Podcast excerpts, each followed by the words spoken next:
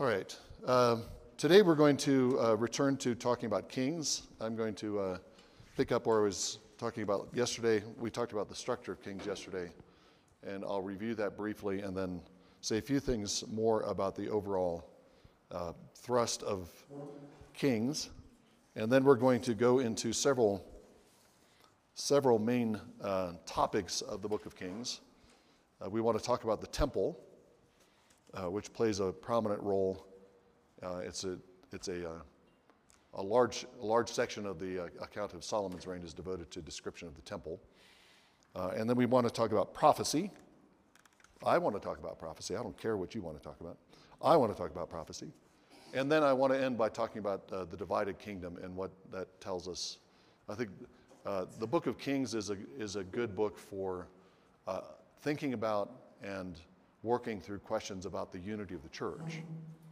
Um, we're to be one body, we're to be one uh, with one another as the Father is one with the Son. Uh, and that's not the state of the church right now. And it wasn't the state of Israel during the time of the kings.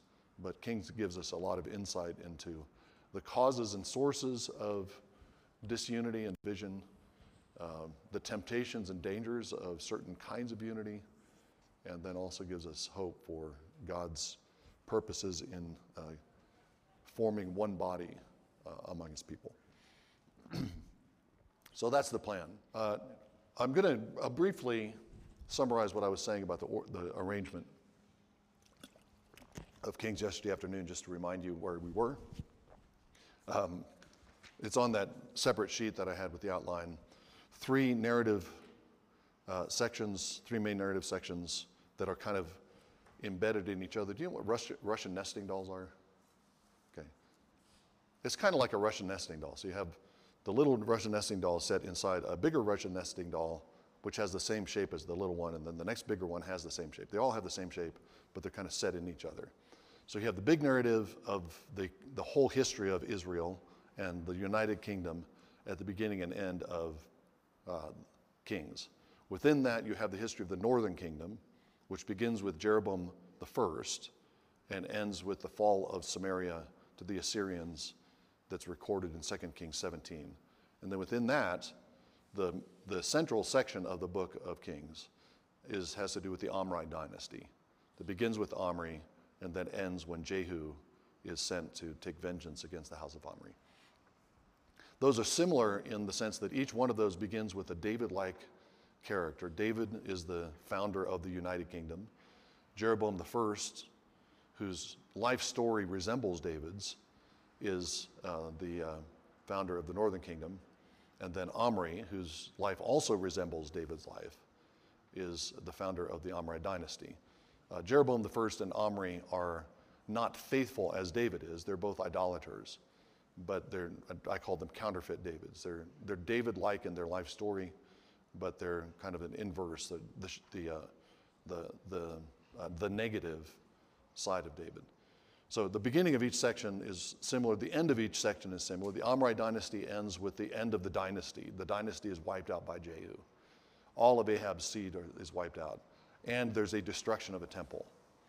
Uh, the northern kingdom ends the same way. There's the end of the last dynasty of the north, and eventually the shrines, the golden calf shrines, that uh, Jeroboam sets up are destroyed. And the history of the United Kingdom ends in the same, in the same way. At least in the, it ends with the destruction of a sanctuary, a temple. Uh, and the other, the key point, the, the punchline, as I said, of Kings is that each of those endpoints, there's a threat to the Davidic line. The Davidic line is almost wiped out by Jehu and then Athaliah. Uh, and there is only one Davidic prince left, that's Joash, and he's an infant. And God preserves the Davidic line through that infant child. Um, and the Davidic line continues. Uh, at the end of the northern kingdom, the Assyrians take over Samaria, and then they march into the south, southern kingdom of Judah, and they besiege Jerusalem and almost take Jerusalem. But the Lord miraculously intervenes and delivers Jerusalem in response to the prayer of Hezekiah.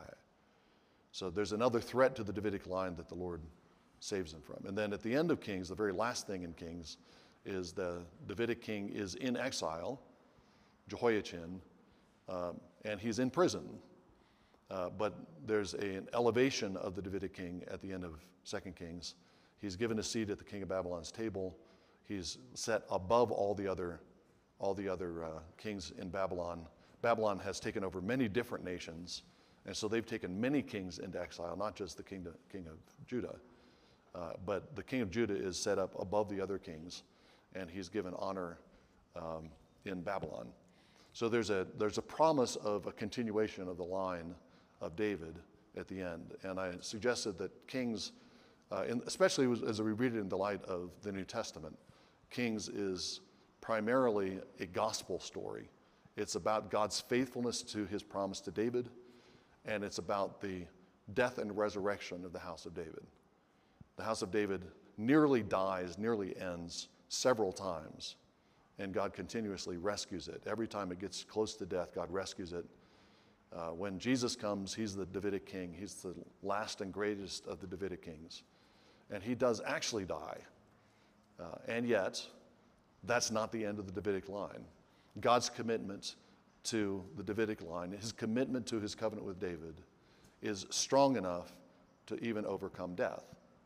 Not just to rescue the Davidic line from near death experiences, his commitment to the Davidic line is powerful, stronger than death.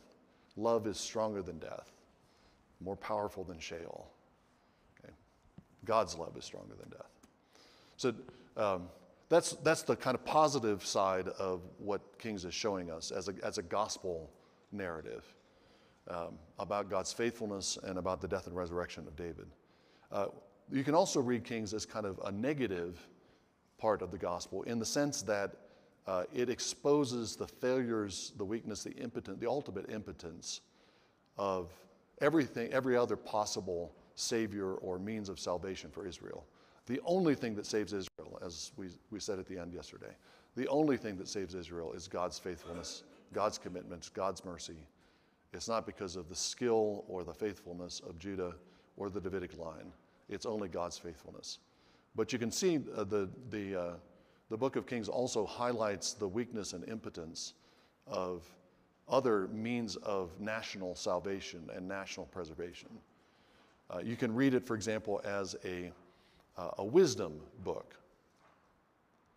You can read Kings as a book about wisdom. Wisdom is a quality of kings.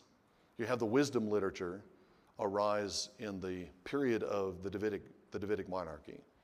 Wisdom is a wisdom comes to prominence during the lion phase of Israel's history. Ox, lion, eagle, man, ox, lion, eagle, right? Ox, lion, eagle, ox, lion. Lion is the lion is the kingly phase, the Davidic phase, and that's when you get wisdom literature. You got Proverbs, you got Ecclesiastes, you have Song of Songs, which is wisdom literature, even though it doesn't look like it. Uh, you have wisdom literature. Solomon is the wise king. Um, and uh, uh, particularly Proverbs. Proverbs is, uh, is the wisdom book, uh, perhaps par excellence, but it's a wisdom it's a wisdom book that's directed to kings. The whole setup of Proverbs is Solomon, primarily Solomon, instructing his son, who is the prince, in proper uh, royal wisdom. If you want to, you, you want to learn justice, and the ways of truth and faithfulness. Listen to my wisdom. That's what Solomon is saying to his son. Uh, but it's the king talking to the prince. Wisdom literature is, for, is literature for kings, it's literature for rulers.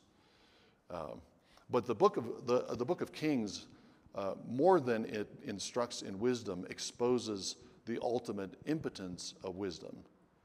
Uh, how does it do that? It does that by emphasizing the wisdom of Solomon at the beginning of the book.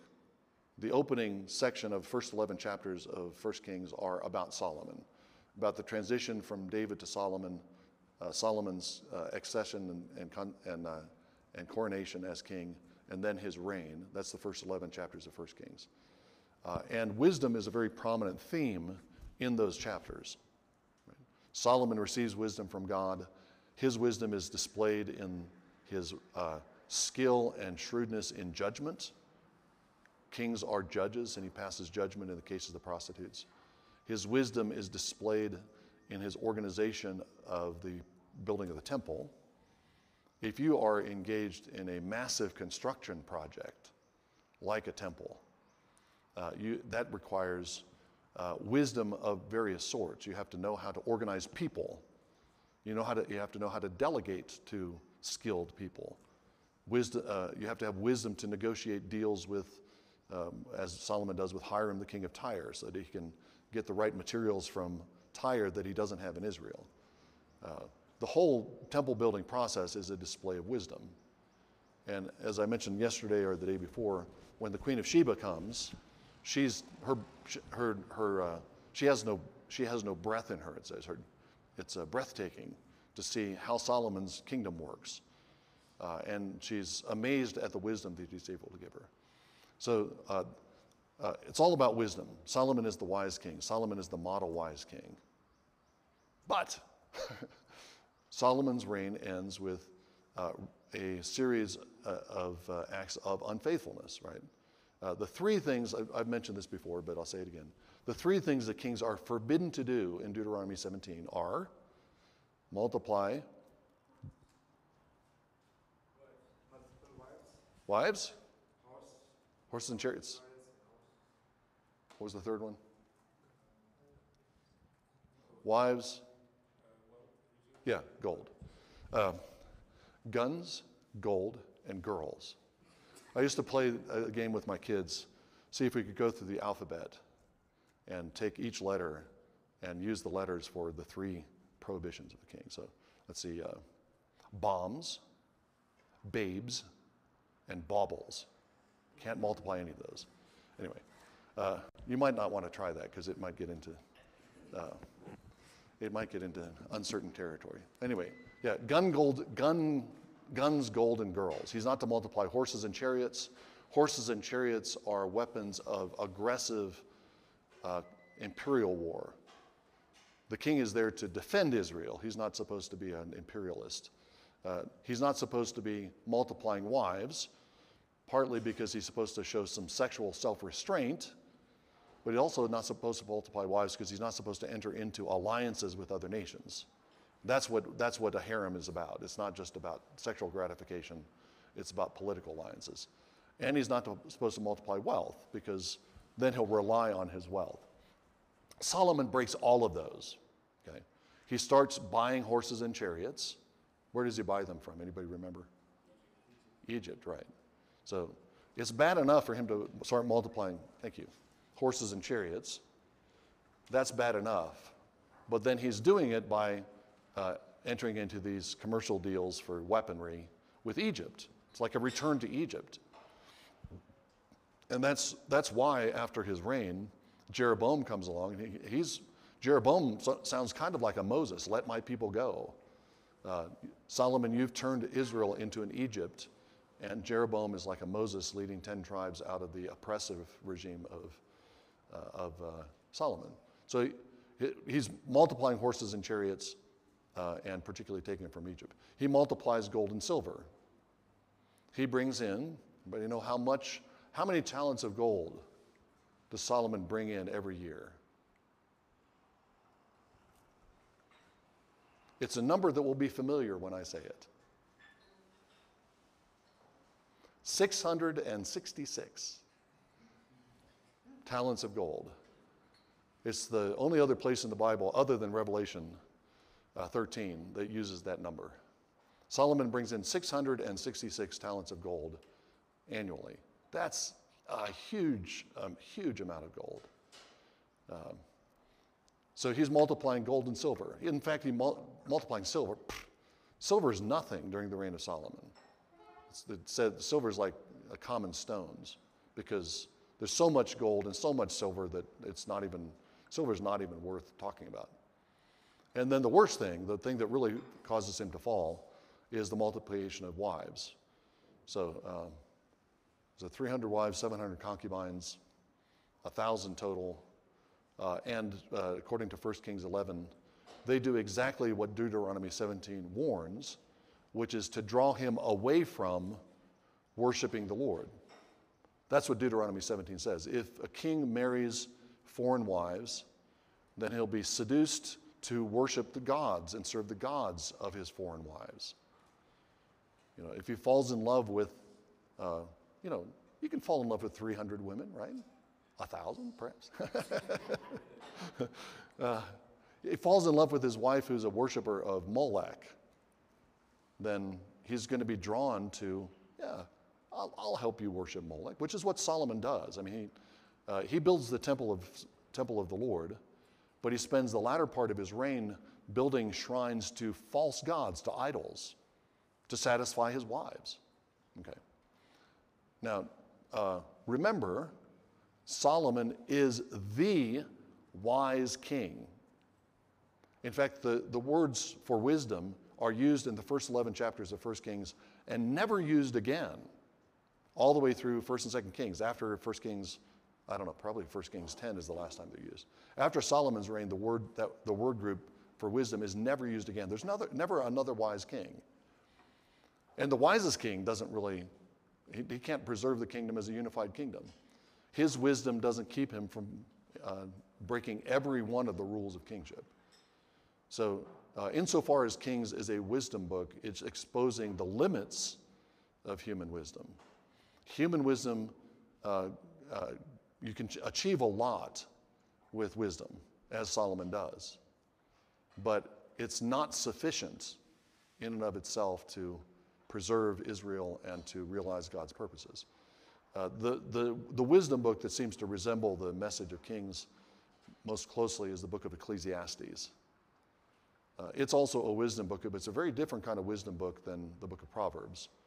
Uh, Proverbs, uh, in Proverbs, Solomon is telling his son, if you do this, you will succeed. If you cling to wisdom, you will prosper. Uh, when uh, uh, later, it seems later in his life, Solomon writes Ecclesiastes, and he realizes the limits of wisdom. He pursued wisdom, he pursued knowledge, he pursued all of these great projects and plans, and then realizes that he doesn't have any control over any of it. The recurring phrase in the book of Ecclesiastes is vapor of vapors, everything is vapor. Uh, sometimes translated as vanity of vanities, all is vanity, but uh, I think the better translation is vapor.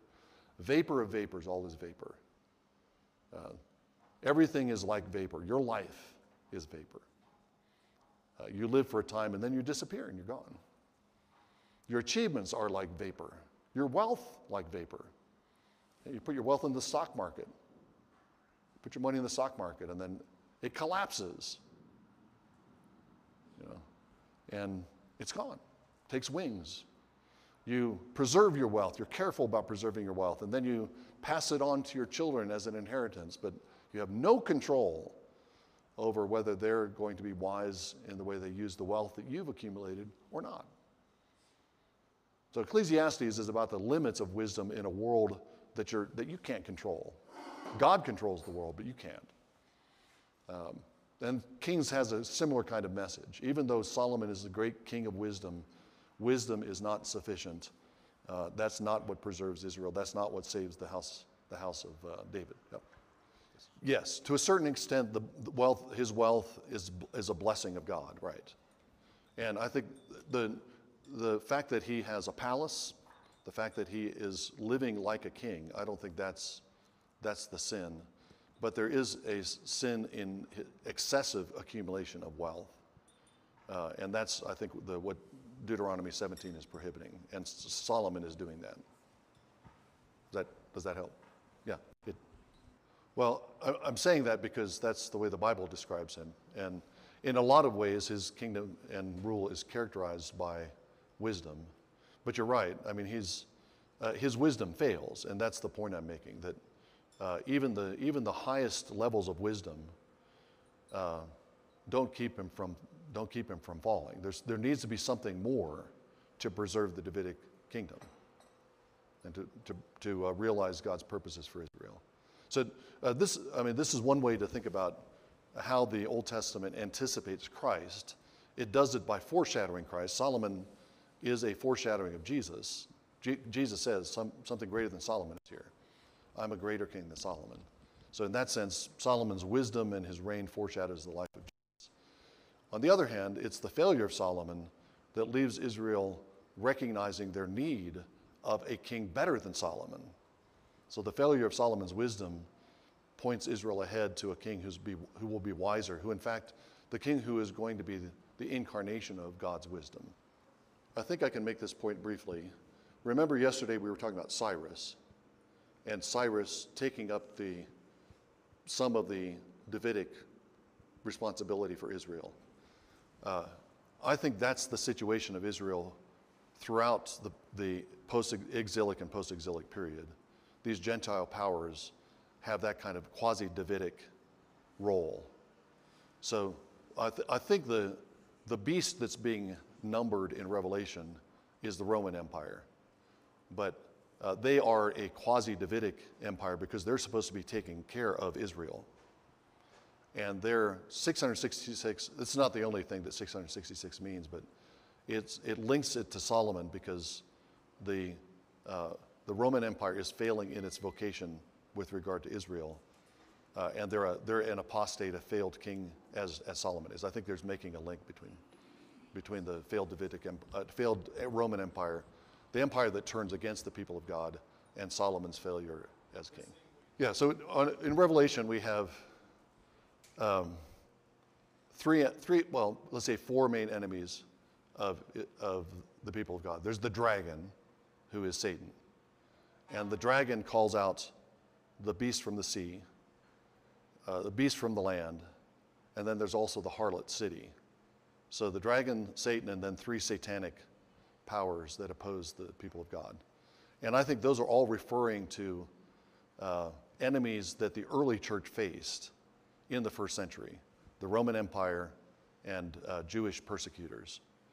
But I think they can also, they also function as types or models of uh, uh, political powers and religious, uh, uh, apostate religion that you know recurs all the way through history. So, I mean, uh, uh, what, what you have in Revelation 13 is an alliance between the sea beast, which is the Roman Empire, and the land beast, which I think is representing Jews who ally with the Roman Empire in, in persecuting Christians.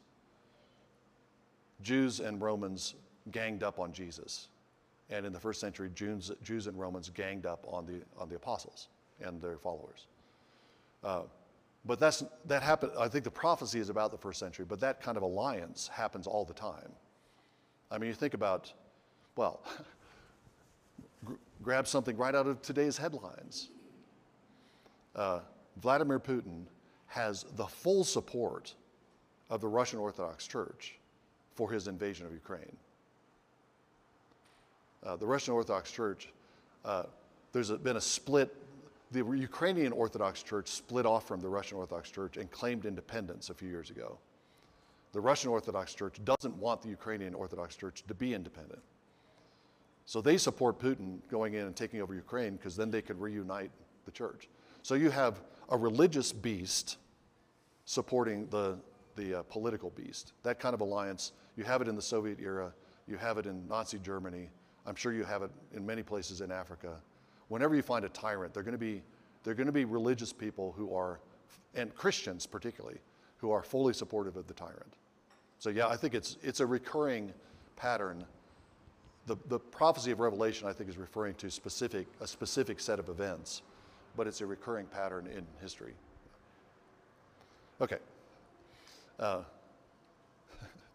yeah, we could talk about Revelation the rest of the day, but we're not going to. Uh, okay, so that's, uh, this is one part of the negative message of Kings. Uh, the wisest king ever, the one wise king that Israel ever had, can't preserve Israel because he's still in the flesh. He falls. He breaks the commandments of God for king, kings. Um, another uh, kind of negative message of kings.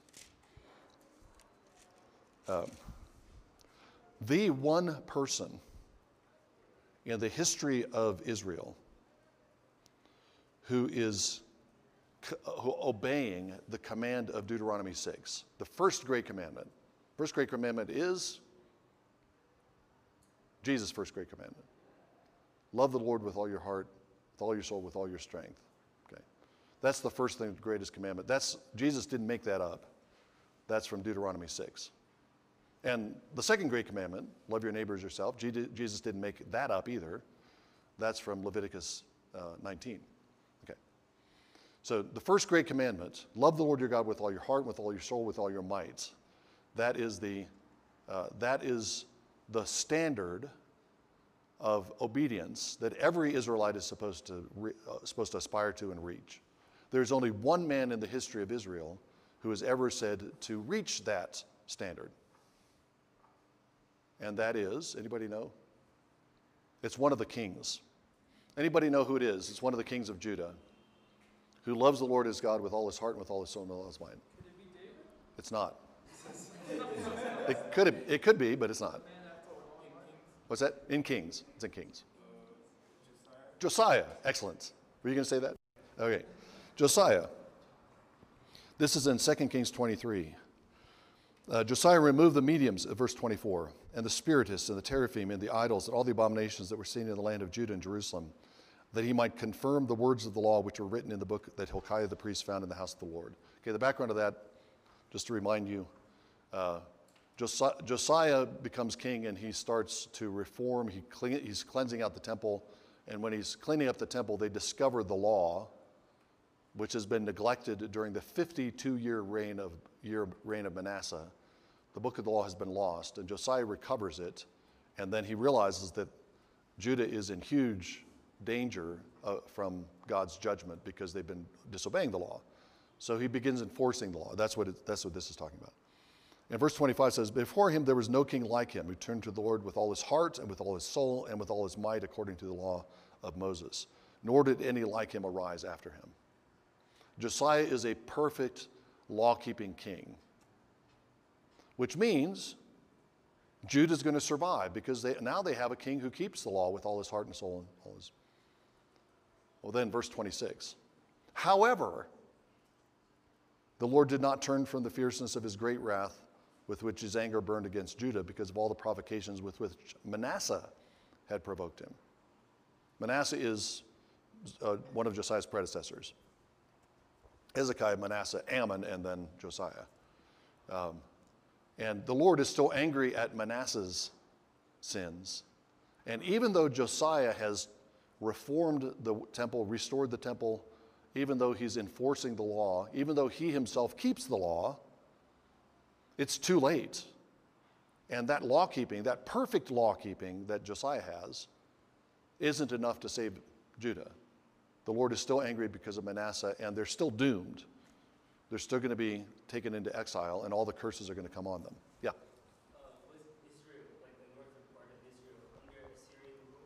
Yeah, by, by this time, Assyri- yeah, the Syrians have already taken over.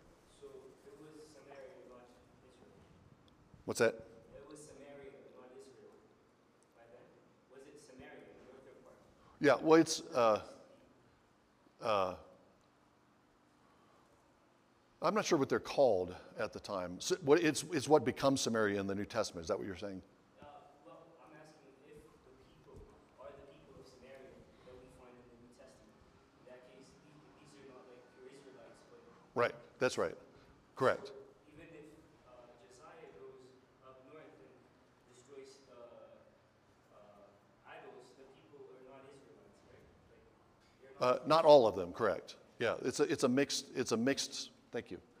Uh, it's a mixed population in the north, correct, yes. And that's, that is the predecessor to what is called in the New Testament the Samar- uh, Samaritans, Samaria. Um, but uh, even, even as far as Judah is concerned, this, the focus of this passage is about uh, Josiah and Judah. Um, he's removing the abominations of the idols from Judah and Jerusalem. And in spite of that, in spite of his, in his perfect record, as it were, uh, that law keeping is not enough to preserve Judah from destruction. Uh, I mean, in, in, this case, it comes too late because the Lord has already, Manasseh has already stepped over the line. And there comes a time when uh, the kings have gone past the point of restoration and repentance. And even the most radical reform, Josiah's, is not enough. But that's in, in an important way, it's exposing the weakness of the law to preserve Israel. Um, as, just as wisdom is insufficient, so also the law is insufficient. Um, I mean, there's the, the if you look at the whole Bible, there's uh, a, uh, there are uh, different dimensions of that of that question. So, the second commandment says God visits uh, the iniquity of the fathers at the third and fourth generation of those who hate Him. Uh, Ezekiel 18 says, if you have um, an unfaithful father and his son repents, he's not held guilty for his father's sins. So those two things are in some somewhat in tension. I think the I think the way to resolve it is th- this is the way I would resolve it. Um, the consequences of the sins of the fathers continue on and are visited to the third and fourth generation. So um, I mean, think back to Adam. Uh, Adam sinned and was cast out of the garden. Cain and Abel were born. They didn't get to go back into the garden and start over. Uh, even though they hadn't sinned as Adam did, they still bore the consequences of Adam's sin. Um, I mean, David's sin with Bathsheba has consequences for his sons. That's, that's visiting his. I didn't say this yesterday, but it's uh, one of the things that's going on in Samuel is that David's sons repeat his sins, uh, but more overtly and violently. Uh, David doesn't rape Bathsheba, Amnon rapes Tamar. And then Absalom, after he takes over Jerusalem, uh, takes all of David's concubines and sets up a, uh, uh, a little uh, bordello, a little, um, what's the word I'm looking for? Where do, where do, where do you find prostitutes? Not that, you're, not that you're looking for prostitutes. What the, what's the word for the, the place where prostitutes operate? Yeah, brothel, that's what I'm looking for. Sends up a, sets up a brothel, as it were, publicly sleeping with all of the women in David's, David's concubines. So David's sin of adultery is intensified by his sons. So uh, that's, a, that's a kind of visiting of the sin of the fathers upon the sons. Uh, but if you have, so you, uh, you have Adam sins, cast out of the garden, Abel is faithful. Abel's not held guilty uh, of the same sin as Adam is, but he still pays the consequences of Adam's sin because he's, out, he's kept outside of the garden. So uh, that's, the, that's the way I would try to work through that. I also, uh, the other part of that third and fourth generation thing is interesting in the way it works out in Kings. Um, well, first of all, uh, uh, you have the contrast in the second commandment between the iniquity of the fathers visited on the sons to the third and fourth generation. But God is uh, faithful to a thousand generations to those who love him and keep his commandments. I mean, that's a huge disparity. Uh, and there's a, a, sense in which visiting the iniquity for three or four generations is a mercy. He's not going to visit the iniquity of the fathers for a thousand generations. Blessing goes for a thousand generations, but not curse. And that's part of the dynamic, part of the pattern in Kings. Uh, uh, I don't think any of the northern kingdom's dynasties last more than four generations. They go about four generations, they're cut off. And then another dynasty rises and goes four generations, is cut off. Um, maybe there might be one or two that goes somewhat further, but I think that's they're, they're committing sins against the second commandment. But the Lord, in a sense, is arresting their sin by, by stopping it after 30, three or four generations. They don't get as bad as they could possibly be. I mean, you think about what would have happened to the house of Omri if they had continued for 15 generations. I mean, if you got somebody like Ahab in the second generation, they're just going to get worse and worse and worse. But God cuts them off before they can get as bad as they possibly could. Okay. So, um, yeah, I think that this is, this is an example. Manasseh's sin is still, uh, God still remembers Manasseh's sins. And in spite of Josiah, Josiah is um, rescued from uh, suffering those consequences in his lifetime, right? When he starts applying the law and cleansing the temple, uh, he's told, because you repented, you won't suffer the consequences in your lifetime, but the curse is still going to come on Judah. It's that by that time it's it's uh, it's beyond. They've crossed the line, and God is going to God is going to bring exile. Yeah. Like the filling of the cup kind of? Yeah. Yes. Right. Good. Yeah. The the like the sin of the Amorites is not yet full, but the sin of Judah has become full, and at that point, there's uh, God is God is going to bring judgment, uh, and uh, there's uh, individuals and generations might delay that, but it's, it's going to come. Yeah, that's a, that's a good analogy also. Uh, the, other, the last thing I want to say, kind of negatively, and this will bring us into the next point for discussion. Um, the, the, the other um, institution, we have the wisdom, we have the law. The other thing that is uh, exposed as an insufficient savior for, for Judah is the temple. Uh, the temple, the presence of the temple doesn't save Judah from exile and from destruction. Um, we're going to go. We're going to talk about the temple at some length, but let me just put this in terms of Jeremiah. Uh, I talked about Jeremiah's temple sermon uh, yesterday, I think, where Jeremiah, uh, Jeremiah seven, and he uh, says that the same thing that happened to Shiloh, the, the tabernacle at Shiloh, is going to happen to the to Solomon's temple. Uh, go, go to Shiloh, and that'll, that'll tell you what the future of Solomon's temple is. But in the course of that, in the course of that sermon, he, uh, he ex- explains or uh, he um, expresses the attitude of the people of Jerusalem toward the temple. And uh, what he quotes is a kind of chant or refrain the temple of the Lord, the temple of the Lord, the temple of the Lord. Do you remember that from Jeremiah? This is what the people say the temple of the Lord, the temple of the Lord, the temple of the Lord. How can the Babylonians possibly defeat us if we've got the Lord's house in our capital city? We've got the temple of the Lord. So we're, we're invulnerable. We can't be beaten. But the temple is not going to save them unless they're faithfully worshiping the God who dwells in the temple.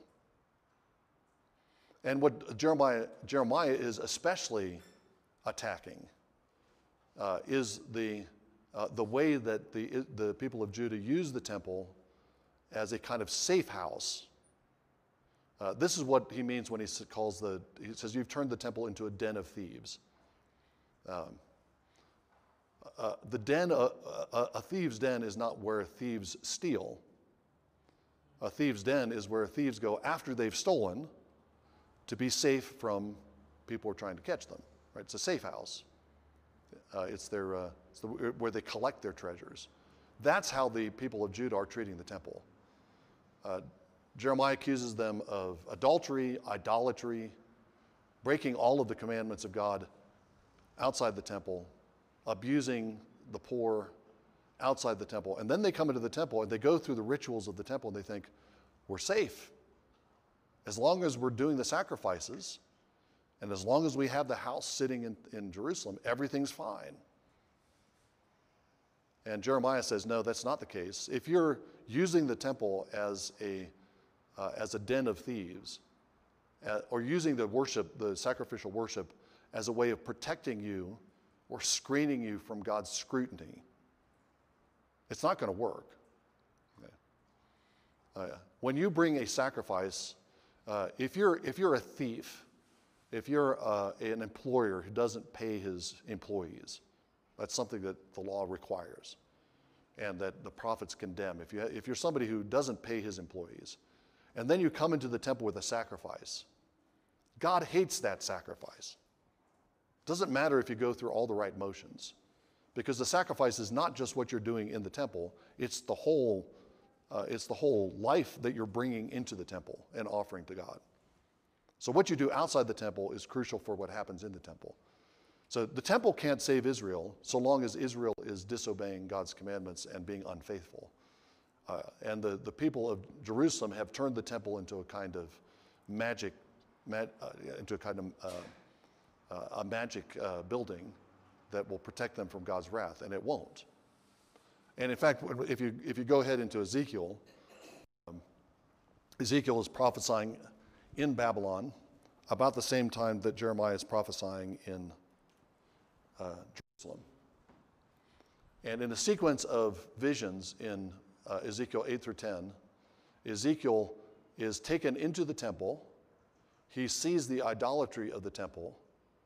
And then he watches as the glory of the Lord leaves the most holy place goes out to the courtyard, across the Kidron Valley to the Mount of Olives, and continues east, going to Babylon, where, which is where uh, Ezekiel encounters the glory.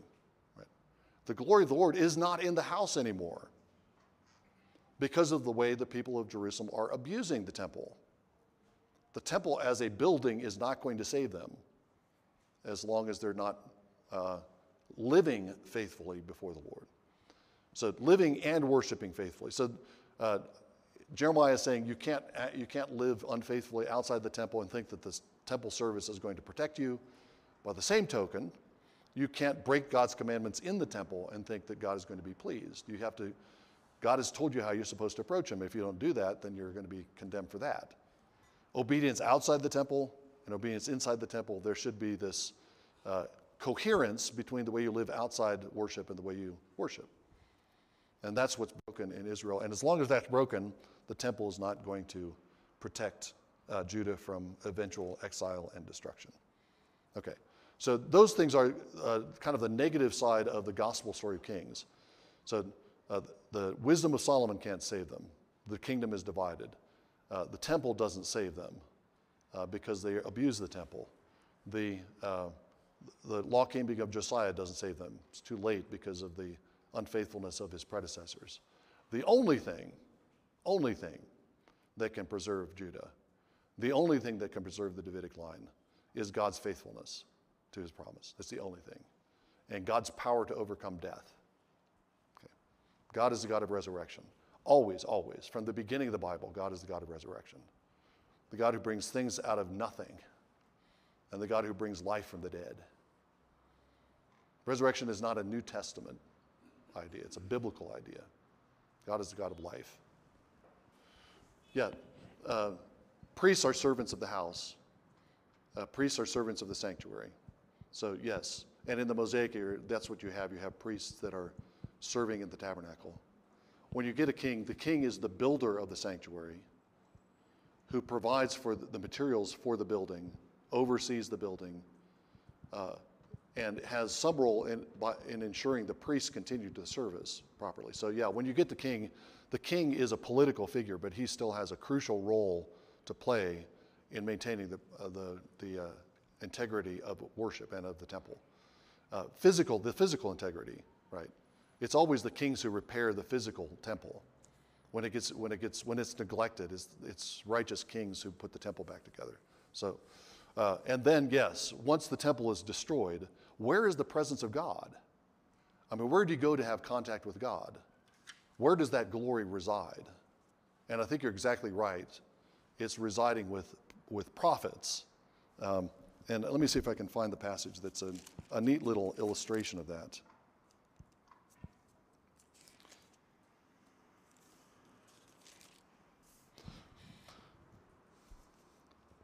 Just talk among yourselves. Well, I, while I grope around, where is this? Where is this? Where is this? I'm thinking of the story of Elisha. Yes. Yeah. 2 Kings 4, Elisha is the prophet. Um, uh, follows Elijah. We'll talk about Elijah and Elisha in um, more detail later this morning. But in 2 Kings 4, uh, Elisha passed over to Shunem. This is verse 8. There was a prominent woman. She persuaded him to eat food. And so it was, as often as he passed by, she turned in there to eat food. Okay. He turned in there to eat food, rather. So uh, she said to her husband, Behold, now I perceive that this is a holy man passing by us continually, a holy man, a consecrated man, a man who's uh, claimed by God. Please let us make a little walled upper chamber, put a bed in there, and a table and a chair and a lampstand, and it shall be when he comes to us that he shall turn in there. Okay. There's no bed in the temple. But the other furniture that she's putting in there is temple furniture. A table, yeah, there's a table in the temple. A chair, the ark is a throne. A lampstand, it's a lampstand in the temple. It's an upper room, and this holy man is going to occupy the upper room when he comes through Shunem. Uh, and in a couple of these scenes, I don't know if this, I won't keep reading because I'm not sure this is the right one. But when people come to visit Elisha, they stand on the other side of the doorway. They don't come into his presence. But Gehazi, his servant, is kind of a mediator coming back and forth. He talks to the woman, comes in and brings a message to Elisha, and goes back out. Elisha is kind of in this, this room has become a kind of small temple area. Elisha is the holy man who bears the glory of God with him. And then the approach to Elisha is kind of like the approach of a worshiper to Yahweh through the priest. Gehazi is kind of a priestly figure that's mediating between the woman and Elisha. Uh, so that's, I think that's, uh, that, that's one illustration of what you're talking about. But I think that's true of, yeah, of uh, um, Ezekiel. Uh, he sees the glory of the Lord, and the glory is with the people of God. And I think, yes, especially with the prophets. So I think you kind of see this migration of the glory from the house that's uh, maintained and serviced by priests, the house that the kings build and maintain, and then prophets. And then, of course, in the new covenant, we are the temple, we're the prophetic community. The glory of God as the, the Spirit comes and dwells among us. And we're the ones who bear the glory of God before the world, you know. Okay. Very good. Very good thought. Any other thoughts before we start looking at the temple in more detail? Uh, have you uh, uh, uh, uh, talked in detail about the tabernacle? No. Okay. So um, before we start talking about the temple, let's talk about the tabernacle. Because the tabernacle is the predecessor, obviously, to the temple. I should have uh, thought of.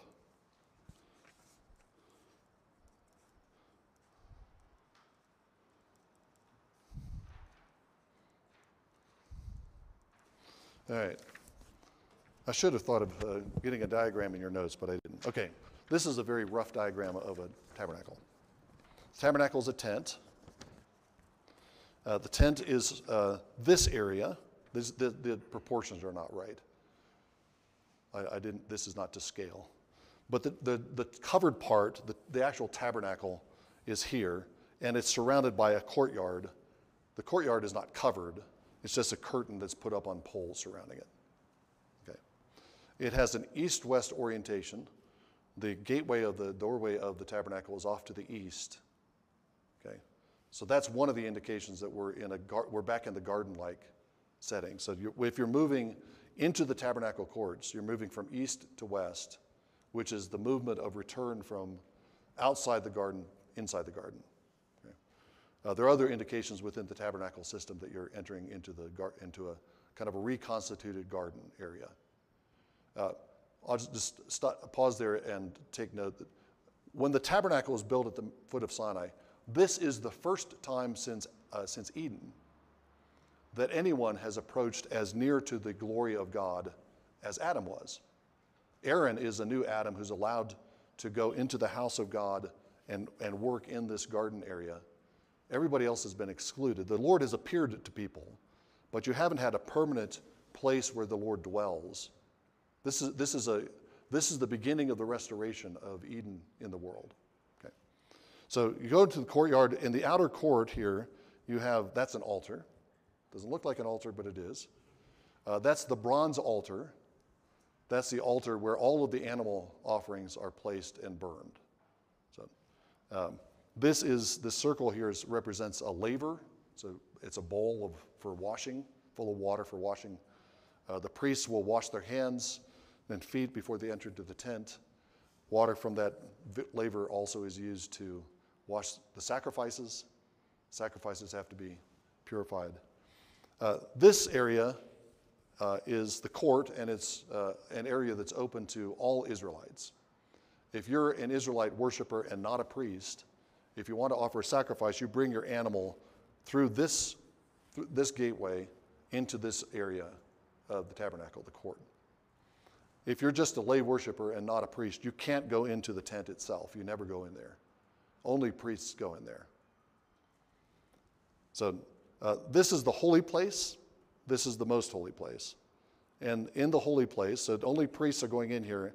And the, the holy place is, has three, three items of furniture in it. In the north, there's a, a, a table It's a table made out of wood that's overlaid with gold.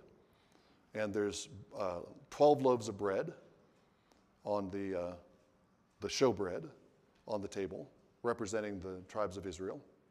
Uh, there's uh, incense on the loaves, uh, and uh, there's uh, some kind of drink. Uh, uh, the, when the Bible talks, the Bible has uh, talks a lot about wine, but also talks about strong drink. But strong drink in in biblical language is not it's not whiskey, it's not gin.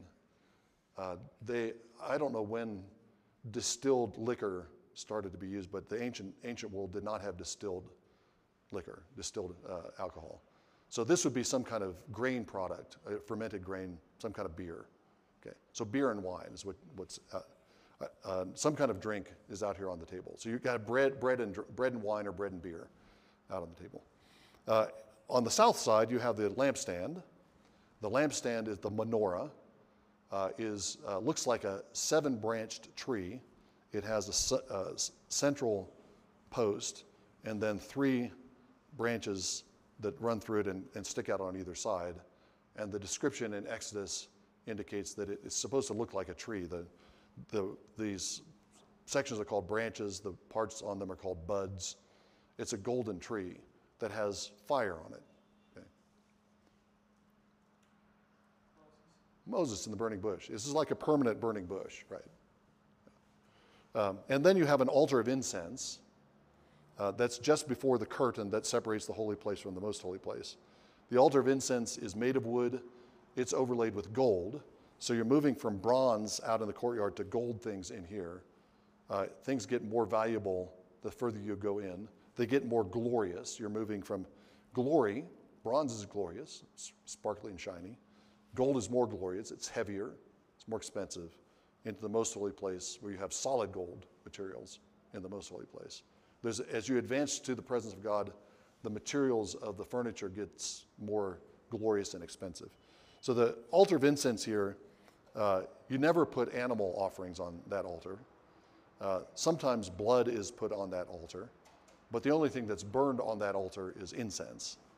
Uh, and you uh, probably have a censer. It's not probably not burned on the on the top of the altar. You have a censer, a bowl of incense that's placed on top, and you have incense burning. I was uh, I was quite uh, delighted to go into a restaurant on Monday and walk in and see this kind of smoky haze through the restaurant and discover that the restaurant was full of incense. Burning incense in the corner. Is that, that's, uh, it's common, yeah. Interesting. So that's the kind of atmosphere you would have if, if the priest enters into the holy place. That's the kind of atmosphere he's entering. Because uh, they're, they're offering incense every morning and evening. They're trimming the lampstand every morning and evening. They're going to have daily duties inside the holy place, and it's suffused with this aroma. Uh, and then you also have the, the golden light of the, of the lampstand. Uh, and then you go into the most holy place, which is uh, where the ark is. That's the only item of furniture in the most holy place. And the ark is uh, made up, well, you know what the ark is because you can go see it, right? yeah, I think that's, uh, uh, I was going to explain that the ark is a throne. Uh, and I think when he, uh, yeah, there's several things going on there uh, uh, in, at the end of Revelation 11, but uh, I think it's a, another way of describing the throne that was revealed in earlier in Revelation. when, when John first goes up into heaven, he sees the throne at, surrounded, by, surrounded by 24 thrones. and I think that's, that's what he's seeing again in Revelation 11. So the, the original the original heavenly model for the ark is uh, the throne that John sees in Revelation. Um, so yeah, the, the ark is uh, t- uh, actually has two pieces to it. The, the lower part is a box made out of wood that's overlaid inside and outside with gold. Uh, and then you have a, a covering that's solid gold. And the covering has two cherubim worked into it that stretch their wings up uh, and are turned to face one another, and then the strings, uh, wings are stretched up, sh- overshadowing the ark. And uh, that, that is the, uh, that's the throne of Yahweh. The glory of Yahweh is said to be enthroned, he's enthroned above the cherubim of the ark. Um, so we have a, one way to think about the tabernacle is we have a throne room for Yahweh in the, in the inner court, the, the most holy place. We have a kind of um, a, a, living area, a living room, uh, and we have a kitchen where his food is prepared out in the, out in the courtyard. Uh, this, I mean, this, this, uh, the tabernacle has many levels of symbolism. I refer you again to James Jordan's book, uh, Through New Eyes, where he discusses this at length. Uh, in, some, in one sense, this is also a kind of holy mountain. It's an architectural holy mountain. And even though it, you don't, the tabernacle is a tent, so you, it doesn't have stories, but uh, you're symbolically moving from the foot of the mountain up toward the glory. So when the high priest goes into the most holy place, he is following the path of Moses, going into the presence of the, of the glory cloud. Moses went up into the mountain to go into the glory. The high priest goes into the most holy place, which is a, a kind of permanent architectural mountaintop. So that's, that's a, a quick summary of what's in the tabernacle, what the tabernacle looks like. And the, the temple is, has basically the same form. The temple has the same three sections an outer court, a first sanctuary, and an inner court that, uh, that uh, are the, uh, uh, uh, virtually identical to the court of the tabernacle, the holy place, and the most holy place. The outer court is not covered. The temple itself is just the holy place and the most holy place. Uh, in Kings, the, the names of those different sections of the temple are the names are different than they are in Exodus and Leviticus. Uh, the courtyard in what's called the courtyard in uh, Exodus and Leviticus is called the porch uh, in Kings. What is called the holy place in Leviticus and Exodus is called the Hekal, that's the Hebrew word, which is a word for palace. That's, that's the uh, uh, the word for uh, the holy place in Kings. The holy place of the temple is called the Hekal. And then the most holy place is called the Debir, um, which um, uh, is it's, uh, the root of Debir is the word for word or speak or oracle. Uh, and uh, the, the idea seems to be that the, holy, the most holy place is described as the Debir because that's where God, God, God is enthroned and reveals himself. Uh, it's where he's uh, giving oracles. So, but the same, they're basically the same three sections. Uh, you've got an outer section, you've got an, uh, a, an inner, a first sanctuary where the priests work. You have the inner sanctuary. The high priest goes into the inner sanctuary, the Debir, the most holy place, only once a year on the Day of Atonement. Okay. Uh, so it, basic structure, what you have in the temple is just a, just the same as the tabernacle, but there are a number of things that are obviously different about the temple. It's not a tent. It's a, a permanent building. It's supposed to be a permanent building. It's not supposed to move from place to place, but eventually it kind of does because at the end of Kings, Nebuchadnezzar is carting away all of the furniture uh, back to Babylon. Uh, and then the, when, the, when the exile ends, the people cart it back from Babylon back to Jerusalem. Uh, but it's a, it's a permanent building. It's much larger than the tabernacle. Uh, it's made of different materials, obviously. It doesn't have curtains as for the walls. Um, I should say the tabernacle is not just a curtain or, or, or a fabric tent. Uh, the tabernacle has wooden walls and the curtains uh, are uh, covering over those wooden walls. Uh, but the, the temple is made of stone. Uh, it's permanent, it's bigger, um, it's, um, yeah, those are, the, those are the most obvious things uh, that uh, distinguish it from the, from the tabernacle. But then there are, there, there are specific things that make it different. That is, there are items of furniture in the temple that are not in the tabernacle.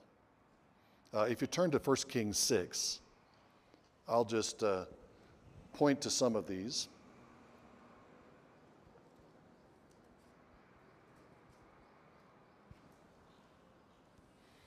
Uh, the first part of 1 Kings 6 is describing the construction of the building itself. So this, when, when Moses built the tabernacle, he set up the tent and then he moved all the furniture in. Uh, that is the, that's like the creation pattern. You set the form and then you fill it. God creates a heaven above, earth beneath, and waters under the earth. That's the first three days of creation. Then he fills the heavens above with sun, moon, and stars. The earth he fills with animals. The seas he fills with fish. So forming and then filling, that's the creation pattern. That's what Moses does when he builds the tabernacle. He forms the tabernacle, he sets up the tent, and then he moves in all the furniture. Uh, and that's what uh, how 1 Kings 6 is set up. The opening 20 some verses is about the, uh, uh the, the, the uh, building itself, uh, which is made of stone. The interior is entirely paneled with cedar wood. So if you entered into the temple, you would not see any stone on the walls or on the floor. The floor is covered with gold.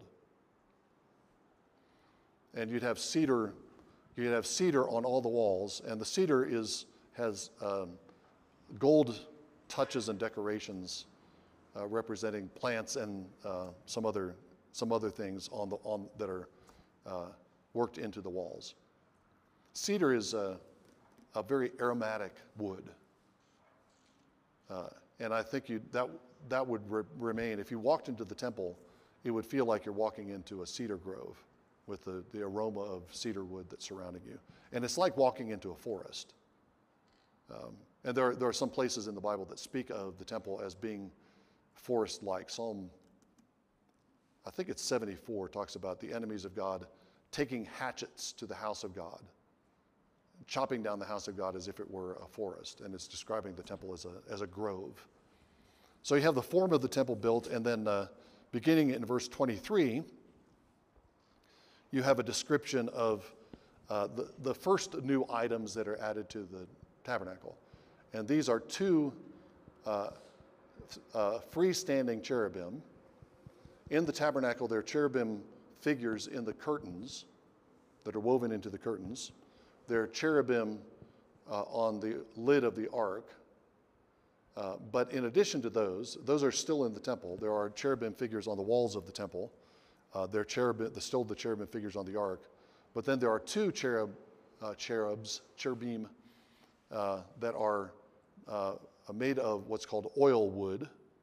And these are um, set up to flanking the ark in the most holy place. Uh, these are five cubits. They're 10 cubits high. This is verse 23 of 1 Kings 6. Uh, 10 cubits tall. So, a cubit again is about a foot and a half. So, these are, these are tall, 15 feet tall. Uh, they are, uh, each wing of the cherub is five cubits. So, from wing to wing, the cherub is 10 cubits, he's 10 by 10. And the cherubs are formed so that their wings are spread out, 15 feet high, 15 feet from wing to wing. Uh, one cherub is here with his wing touching this side of the most holy place, and the other wing at the middle. The other cherub is standing next to it, wing touching wing over here, and wing touching the wall over here. So in the temple, you have four cherub figures two on the ark, and then two that are self standing, uh, overshadowing the ark and, uh, and guarding the ark, as it were. Cherub are, cherubim are guardian fig- guardians, they're angelic guardians. That's what they are in uh, Genesis 3. The Lord sets cherubim at the gate of the garden to prevent Adam and Eve from getting past and entering into the garden again. And so you have the throne of the Lord which is made up of cherubim, and then you have these two bodyguards, these two, uh, these two massive, bulky guardian cherubim that are guarding the throne. Okay. All right, so that's, that's new, more cherubim. And then uh, verses 29 and following describe the, thing, the things that are worked into the walls. Uh, you have engravings of cherubim, palm trees, open flowers. Um, it's overlaid with gold on the floor. Um, so the, the, the cedar walls That's what it's talking about in verse 29. The cedar walls are decorated with cherubim. So when a priest walks into the most holy place, he's surrounded by cherubim. And that's an indication that he's in a kind of garden setting. You've got wood, it's like entering into a grove of trees. You've got cherubim, you've entered into, into a holy grove. There are palm trees carved into the wood, there's flowers carved into the wood. The whole thing is designed to, uh, to, uh, uh, uh, to be a, an architectural form of a garden. And the high priest has the privilege, or the priests have a, a privilege of serving in there.